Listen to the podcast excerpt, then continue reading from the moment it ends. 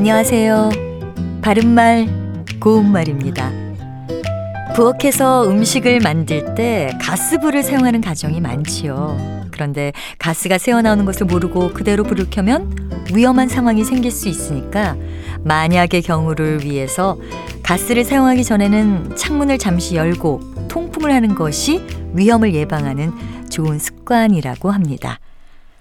집으로 가스 검사를 하러 오시는 분들이 가스 감지기를 파이프 연결 부위에 대고 가스가 새는지 확인할 때 가스관을 익은 자리에 틈이 생긴 것을 두고 이음새가 벌어졌습니다. 라고 하는 일이 종종 있지요.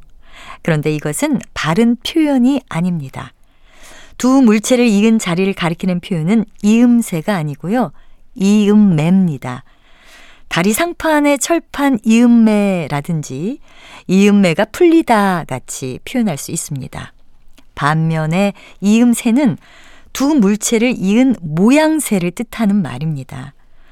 높이가 다른 책장을 이어놨더니 이음새가 별로 좋지 않다. 이렇게 말할 수 있습니다.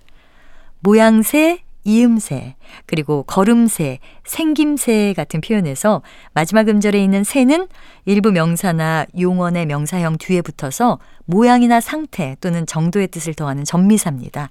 따라서 이음새라는 것은 두 물체를 이은 모양을 뜻하는 말이라는 것을 쉽게 이해할 수 있습니다.